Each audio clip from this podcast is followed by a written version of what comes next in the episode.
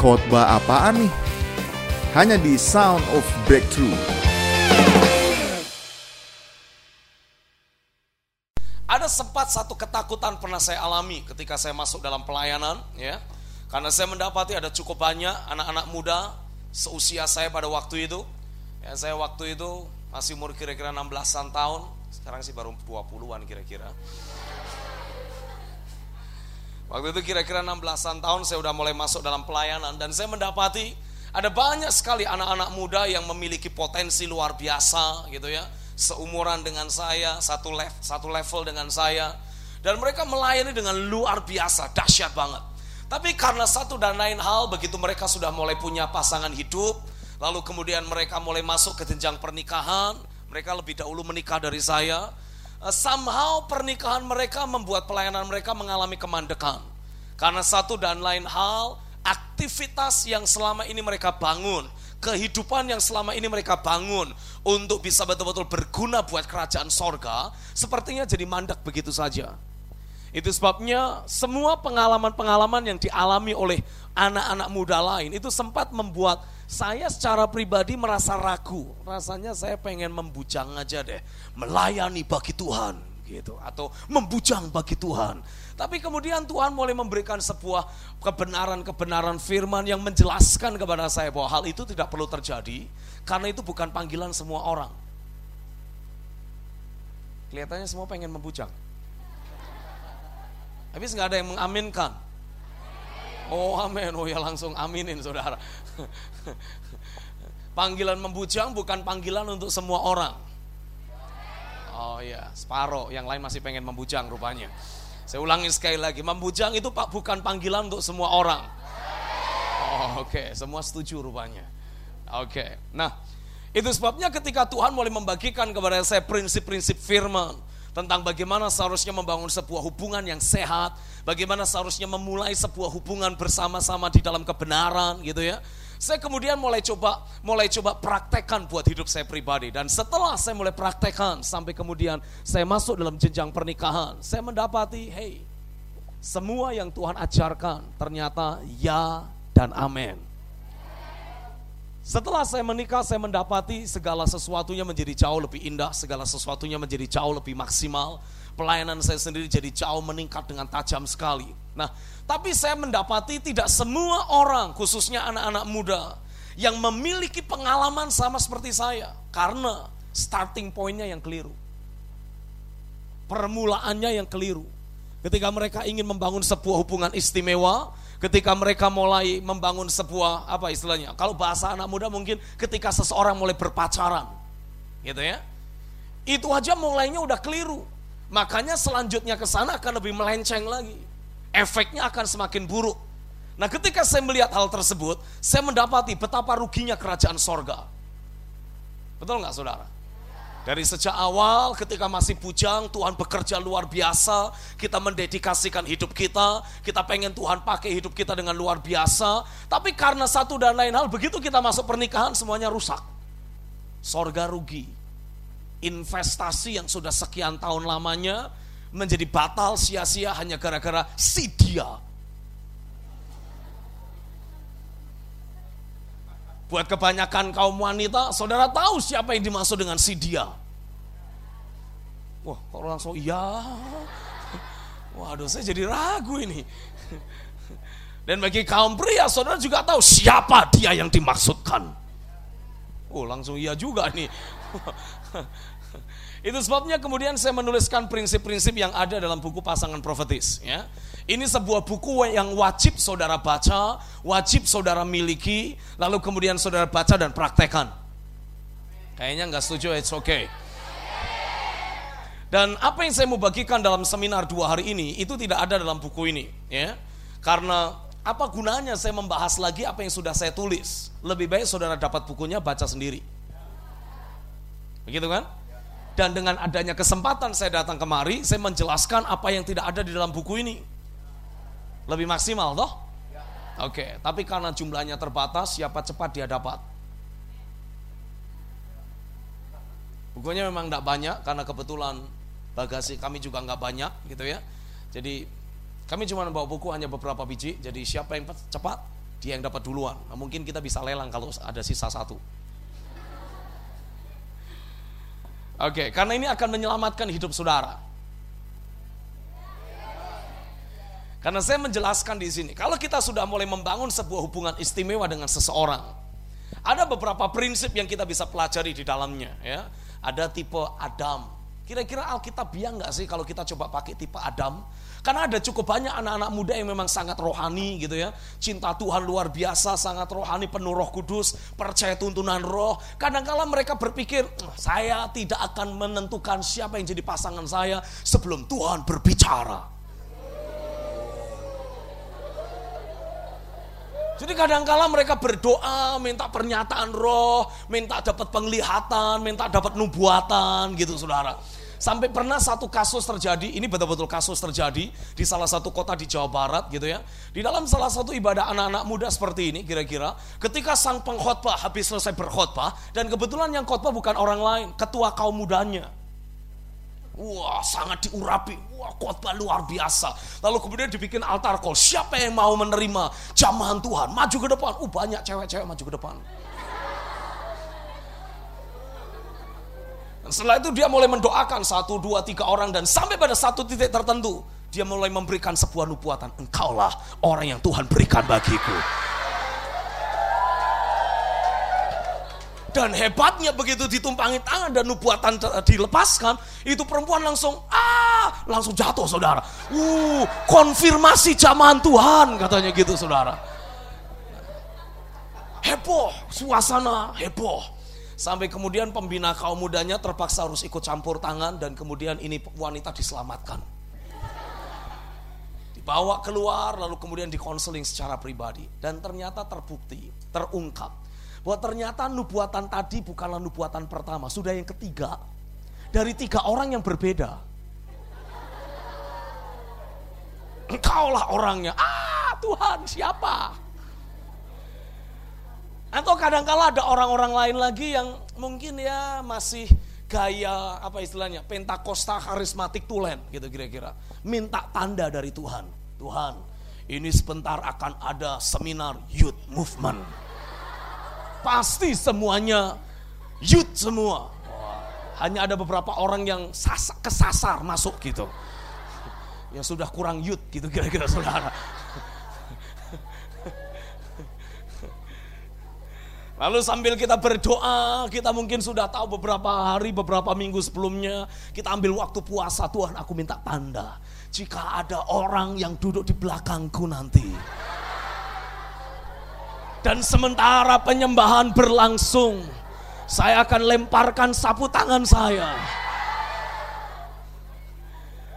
Yang kena sapu tangannya, itulah dia Tuhan. Ketika orangnya betul-betul masuk ibadah, dia sudah memposisikan diri sedemikian rupa supaya betul-betul pas kita kira-kira. Nah, ketika penyembahan sementara lagi hadirat Tuhan, terusnya tadi ini nyanyi lagu apa sih yang yang itu, yang apa? Yesus, biarlah hidupku. Iya Tuhan, itu hidupku Tuhan. Dilempar, saudara. Blok. Ternyata yang kena orang yang kesasar tadi.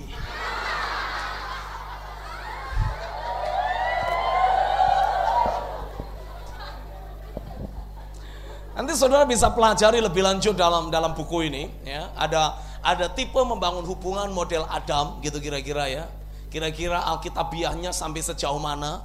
Karena ada orang-orang yang pengennya seperti model Tuhan memberikan Hawa kepada Adam. Inilah dia, tulang dari tulangku, daging dari dagingku, pernyataan roh, katanya gitu saudara. Oke. Okay.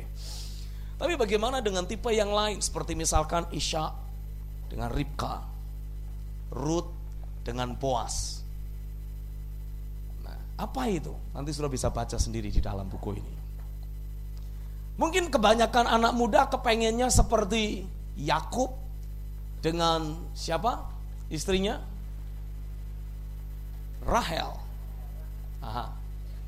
Kita berpikir inilah dia, Rahelku, gitu ya.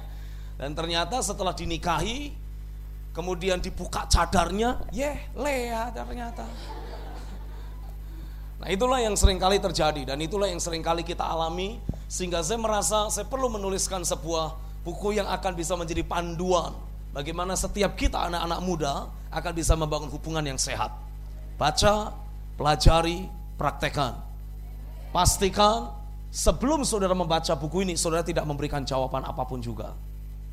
Mungkin sekarang sudah ada SMS yang masuk ke handphonemu. Mungkin sudah ada beberapa orang yang minta nomor HP-mu. Oh iya lagi. Tapi pastikan saudara tidak memberi jawab apa pun sebelum kau selesaikan membaca buku ini, oke? Okay? Oke, okay, karena ini akan menyelamatkan saudara. Tidak sampai salah pilih. Jangan sampai engkau berpikir ini Rahel, ternyata yang engkau dapat adalah Lea. Oke? Okay? Karena salah-salah ada tambahan K di belakangnya.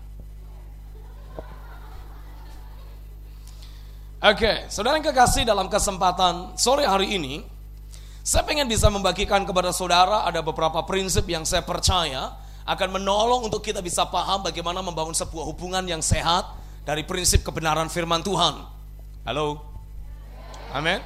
Karena saya percaya ini sangat perlu. Kita tidak bisa pungkiri bahwa kita sebagai anak-anak muda kita butuh sekali waktu kita butuh dan mungkin ada cukup banyak dari saudara yang mendek, semakin mendekati sekali waktunya itu.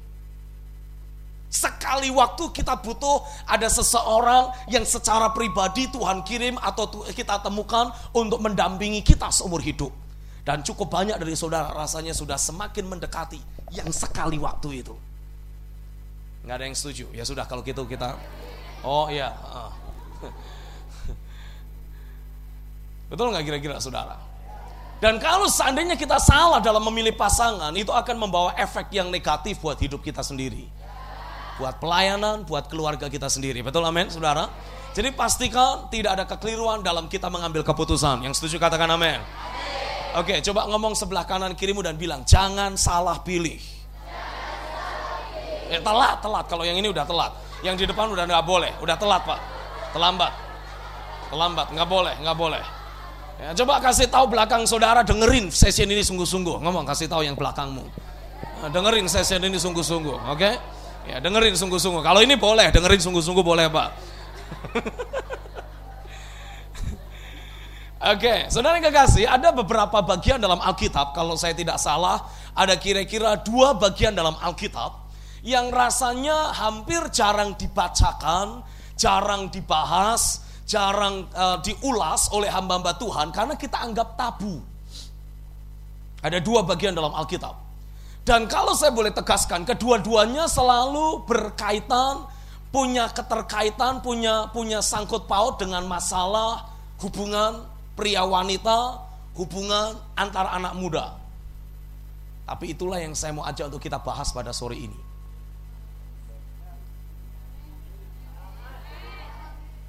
Di sini nggak ada anak SMP toh? Ada anak SMP di sini? Angkat tangannya. Kamu SMP? Rasanya salah salah tempat nih.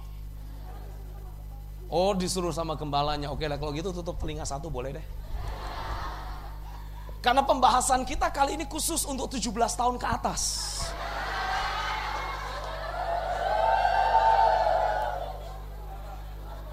Tapi anyway, karena pembahasan kita adalah firman Tuhan, jadi kamu tetap boleh dengar aja lah. Oke? Okay? Coba kita akan bahas sama-sama. Saya mau aja untuk kita bisa belajar firman Tuhan. Coba buka Alkitab masing-masing. Dalam kitab 2 Samuel pasal yang ke-13. Ada beberapa ayat firman yang saya mau aja untuk kita bisa baca. Tapi satu hal yang saya mau saudara mulai setting, saya mau saudara mulai tanam kuat-kuat dalam hidupmu terlebih dahulu. Apa yang kita akan baca, walaupun kelihatannya tabu, walaupun kelihatannya membuat telinga kita rada merah, membuat muka kita jadi bersemu, rada malu-malu. Tapi di dalamnya ada banyak prinsip kebenaran yang harus kita gali, harus kita pahami, dan akan menolong kita untuk bisa berjalan membangun kehidupan kita dengan sehat. Setuju amin? Khususnya kalau kita berbicara tentang membangun hubungan istimewa dengan seseorang, saya bisa pastikan kalau kita memahami prinsip-prinsip firman yang ada dalam kitab 2 Samuel pasal yang ke-13 akan menolong kita membangun sebuah kualitas hubungan yang betul-betul sehat dan sesuai dengan kebenaran firman. Saudara siap untuk itu? Oke, mari kita akan baca sama-sama kitab 2 Samuel pasal yang ke-13. Ayat yang pertama sampai ayat yang ke-15. Oke, baca sama-sama dari ayat yang pertama sampai ayat yang ke-15 dengan suara yang keras. Satu, dua, tiga. Sesudah itu, terjadilah yang berikut. Absalom bin Daud mempunyai seorang adik perempuan yang cantik. Namanya Tamar. Dan Amnon bin Daud jatuh cinta kepadanya. Hati Amnon sangat tergoda sehingga ia jatuh sakit karena Tamar saudaranya itu. Sebab anak perempuan itu masih perawan dan menurut anggapan Amnon mustahil untuk melakukan sesuatu terhadap dia. Ayat 3. Amnon mempunyai seorang sahabat bernama Yonadab, anak Simea, kakak Daud. Yonadab itu seorang yang sangat cerdik. Katanya kepada Amnon, "Hai anak raja, mengapa engkau demikian merana setiap pagi? Tidakkah lebih baik engkau memberitahukannya kepadaku?" Kata Amnon kepadanya, "Aku cinta kepada Tamar, adik perempuan Absalom, saudaraku itu." Lalu berkatalah Yonadab kepadanya, "Berbaringlah di tempat tidurmu dan berbuat pura-pura sakit." Apabila ayahmu datang menengok engkau, maka haruslah engkau berkata kepadanya, izinkanlah adikku Tamar datang memberi aku makan. Apabila ia menyediakan makanan di depan mataku, sehingga aku dapat melihatnya, maka aku akan memakannya dari tangannya. Sesudah itu berbaringlah Amnon dan berbuat pura-pura sakit. Ketika raja datang menengok dia, berkatalah Amnon kepada raja, izinkanlah adikku Tamar datang membuat barang dua kue di depan mataku, supaya aku memakannya dari tangannya. Lalu Daud menyuruh orang kepada Tamar ke rumahnya dengan pesan, pergilah ke rumah Amnon kakakmu dan sediakanlah makanan baginya. Maka Tamar pergi ke rumah Amnon kakaknya yang sedang berbaring-baring. Lalu anak perempuan itu mengambil adonan, meremasnya, dan membuat kue di depan matanya. Kemudian dibakarnya kue itu. Sesudah itu gadis itu mengambil kuali dan mengeluarkan isinya di depan Amnon.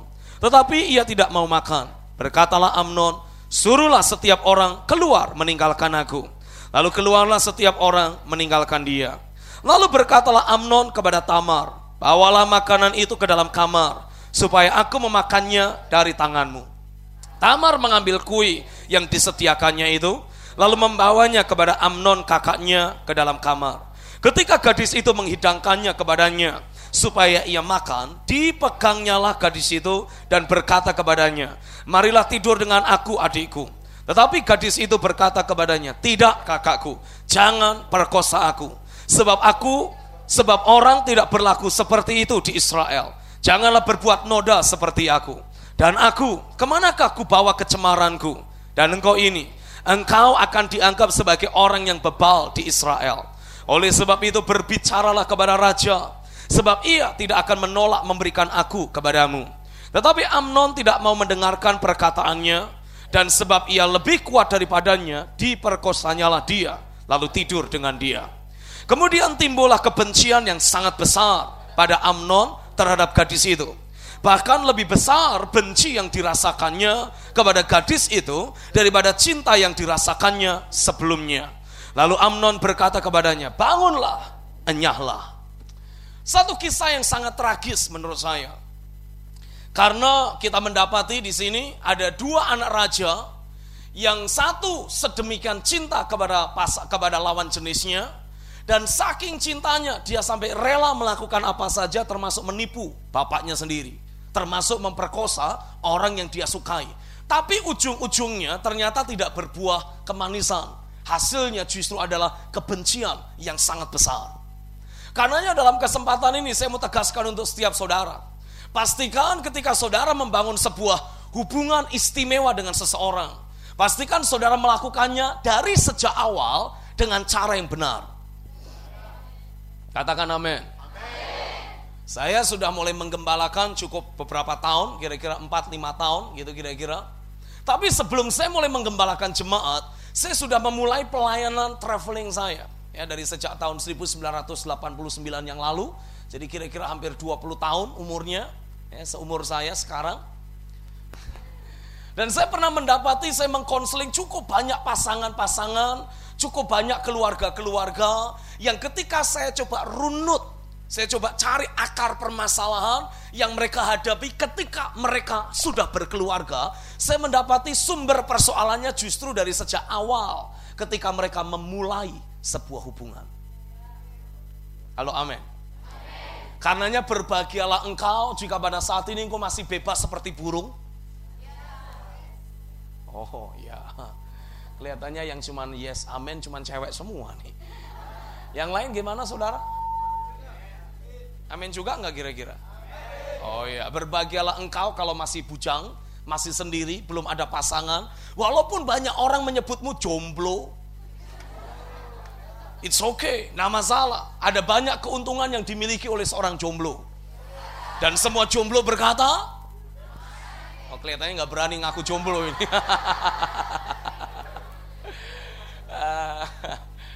Oke, okay, anyway. Tapi satu hal yang pasti ketika saudara memulai sebuah hubungan, bahkan kalaupun sekarang saudara sudah memiliki seorang kekasih, begitu kira-kira, pastikan saudara menjalani kehidupanmu bersama dengan sang kekasih, meracut hari-harimu. Ya mulai berpuisi. Ketika saudara mulai membangun hubungan istimewa dengan seseorang, pastikan cara saudara menjalani atau cara saudara membangun hubungan istimewa tersebut sesuai dengan prinsip firman. Pastikan sesuai dengan prinsip firman.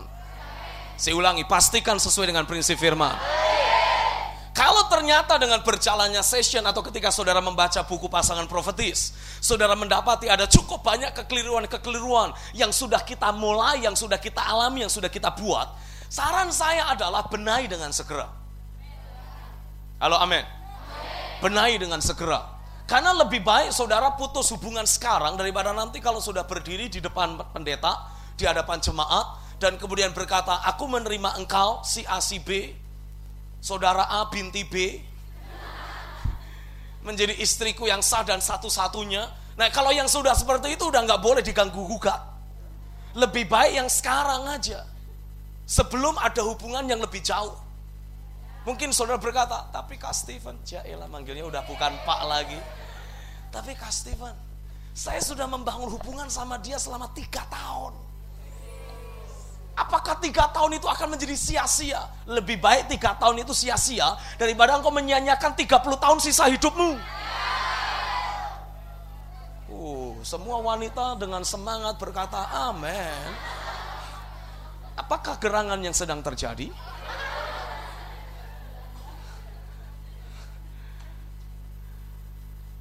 Tapi saya mau ajak untuk kita bisa sama-sama belajar dari prinsip-prinsip firman yang ada. Amin.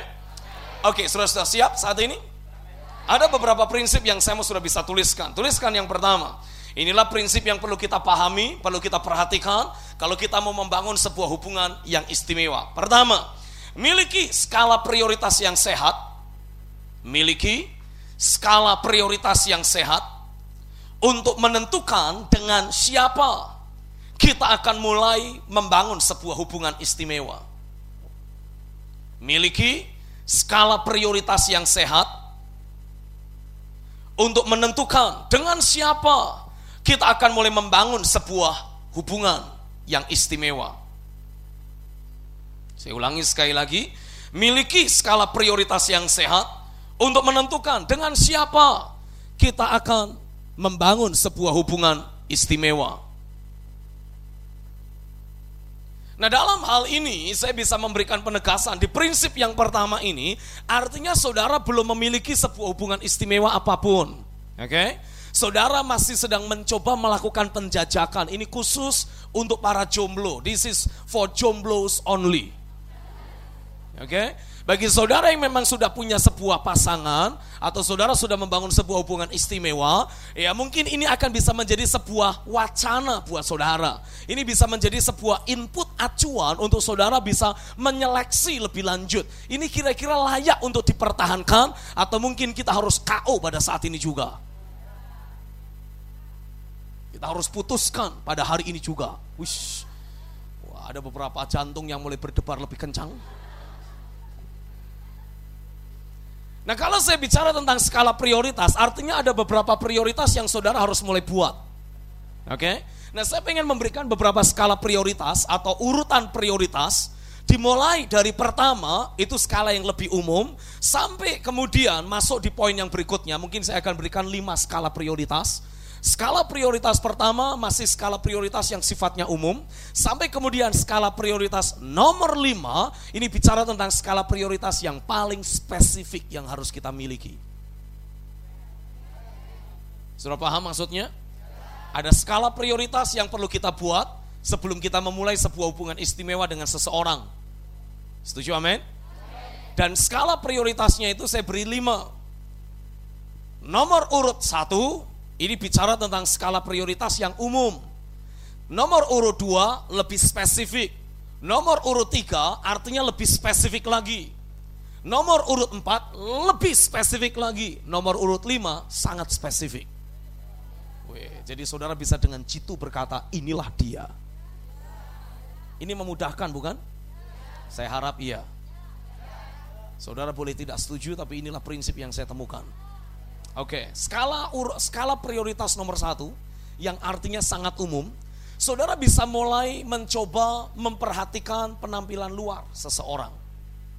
Kecantikan atau ketampanan seseorang tergantung dari lawan jenis saudara. Kalau saudara seorang wanita, artinya skala prioritas nomor satu adalah penampilan fisik dari seorang pria, ketampanannya, kalau saudara seorang pria, artinya penampilan fisik seorang wanita, kecantikannya. Itu sebabnya saudara sebagai kaum muda tidak salah untuk sedikit menjaga penampilan. Kelihatannya nggak ada yang setuju ya, sudahlah. Oh ya. Cewek mana sih yang tidak suka dibilang cantik, betul nggak kira-kira? Dan pria mana yang tidak tersipu-sipu ketika disebut pria tampan?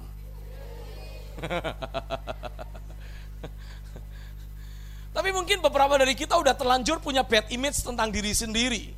Kita mungkin berkata, wah Pak Steven setiap kali saya berkaca, saya tidak melihat ada ketampanan di sana. Atau wanita-wanita berkata, seandainya aku boleh berdoa mengusulkan Tuhan bikin mujizat. Hal pertama yang aku minta adalah mengubah bentuk hidungku. Jadi kadangkala kita sudah terlalu terpatok dengan penampilan fisik dan kita merasa bahwa diri kita tidak cantik atau tidak tampan. Tapi satu hal yang saudara harus perhatikan, ketampanan atau kecantikan fisik tidak selalu menurut persepsi atau pandangan kita. Ada orang-orang tertentu yang merasa, Pak Steven saya ini udah gendut, pendek, hitam, jelek. Apa yang saya bisa buat dan siapa yang mau? Tapi ternyata bagi beberapa orang yang lain ini justru yang paling diincar.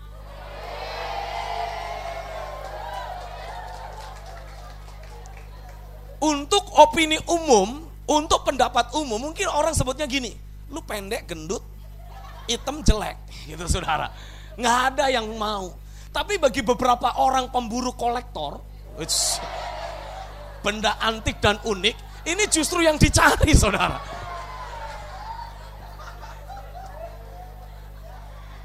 Bagi beberapa pria, mungkin ketika dia berkaca, dia lihat dirinya, ya lu hitam banget sih.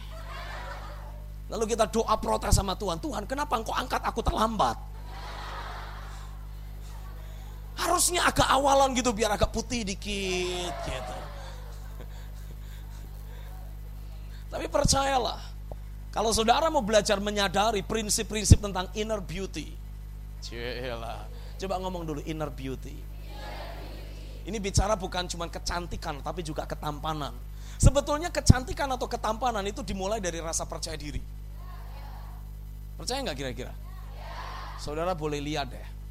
Orang sejelek apa pun, entah dia pria atau wanita, begitu dia sudah memiliki rasa percaya diri yang tinggi, apalagi dia terlibat dalam pelayanan, mimpin pujian, apalagi kalau sampai berkhotbah, udah deh percayalah, sejelek apa pun pria itu,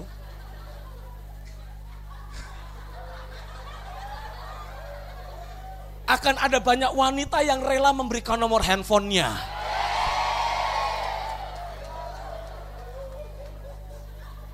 Dan sejelek apa pun wanita itu akan ada banyak pria siap jadi bodyguardnya. Karena yang perlu saudara perhatikan adalah bukan melihat bentuk rambutnya, terus bentuk hidungnya, Kadang memang ada yang sedikit mancung ke dalam gitu saudara. Nggak usah terlalu dilihat yang model seperti itu. Walaupun bagi beberapa orang dan sering kali secara kebanyakan itulah yang dilihat pertama. Tapi tolong rapi aja deh. Percaya diri dan rapi. Kayak saya. Rapi toh? Dan percaya diri. Nah, gitu dong. What? Khotbah apaan nih? Hanya di Sound of Breakthrough.